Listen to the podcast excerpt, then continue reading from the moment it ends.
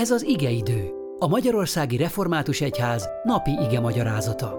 A mai bibliai ige szakaszról Molnár Sándort, a Budapest külső kelenföldi Református Egyházközség lelki pásztorát hallják. Áldás békesség! Isten igéjét olvasom ma is a Péter leveléből, Kalauz igénkből, Péter első level harmadik részének néhány versét. Ti asszonyok engedelmeskedjetek a férjeteknek, hogyha közülük egyesek nem engedelmeskednek az igének, feleségük maga viselete szavak nélkül is megnyeri őket, felfigyelve Istenfélő tiszta életetekre. Ne a külső dísz legyen a ti ékességetek, ne a hajfonogatás, aranyékszerek felrakása vagy különféle ruhák felöltése, hanem a szív elrejtett embere a szelid és csengedes lélek el nem múló díszével, mert ez értékes az Isten előtt. És ugyanígy ti férfiak, ti is megértően éljetek együtt feleségetekkel, mint a gyengébb féllel, adjátok meg neki a tiszteletet, mint örökös társaitoknak is az életkegyelmében, hogy az imádkozásatok ne ütközzék akadályba. Ha kérdést fogalmaznánk meg ezzel a mai igével kapcsolatosan, akkor ez a kérdés így hangozna, hogy hogy hatunk egymásra. Mai részünkben azokhoz szól Péter apostol, akik már hitben éltek a gyülekezetekben, de a házastársuk még nem járt hitben. Ma is sok keresztény ember él ilyen módon, ahogy olvastam valahol, lelkileg vegyes házasságban. Először az asszonyokhoz szól Péter, aztán majd a férfiakhoz is. És nem hit nélkül élő embereknek mondja ezt, hanem amit mond, hanem olyanoknak, akiket a Szentlélek már képesített arra a benne, bennük való lakozás révén, hogy olyan dolgokat is meghaladjanak, amikre kevés az emberi akarat vagy az emberi erő. Mit mond az asszonyoknak? Sok mindent mondhatna Péter arról, hogy hogyan viselkedjen az asszony a férjével szemben, de a nagyon jellemző, hogy a hangsúlyt erre teszi, hogy az asszony engedelmeskedjék a férjének. Nyilván azért, mert ez az asszonynak a gyenge pontja. És ez nem társadalmi szabály a Bibliában, hogy az asszony engedelmeskedjék a férjének, hanem ez isteni rend. A Krisztus komolyan vevő asszony vegye komolyan Isten rendjét is, azaz, hogy a férj a feje a feleségének. Na de hát az engedelmességtől visszajog minden ember manapság. És mindez a mai világban sokaknak azt juttatja az eszébe, hogy hát évszázadokig lenézték, meg elnyomták a nőket, még a Biblia is. De aki ismeri Isten igéjét, az pontosan tudja, hogy erről szó sincsen.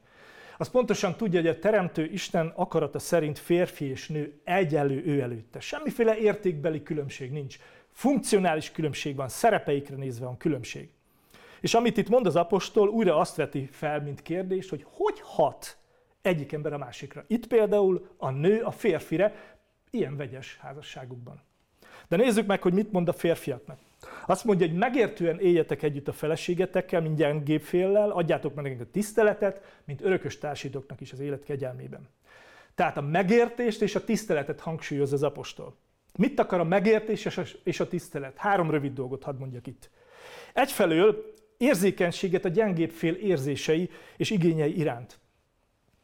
Somerset Mogem angol író édesanyja egy feltűnő szépségű magas asszony volt, ellentétben az apjával, aki alacsony és mondhatni csúnya férfi volt.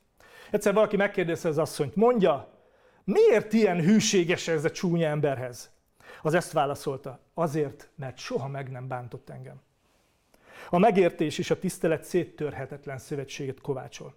Aztán a második, hogy a gyengétség is megjelenik itt a tiszteletben és a megértésben. A gyengétség keleten ismeretlen volt a férfiak részéről. Ültek a szamáron hosszú utakon, és az asszony pedig balagott az állat mellett. És az apostoli tanítás, a Jézusi tanítás robbant bele ebbe, és hozta be a férfi és nő kapcsolatába a gyengétséget. És végül említsük meg az egyenlő lelki jogokat. Péter itt azt mondja, hogy a férfiak és nők örökös társak az élet kegyelmében.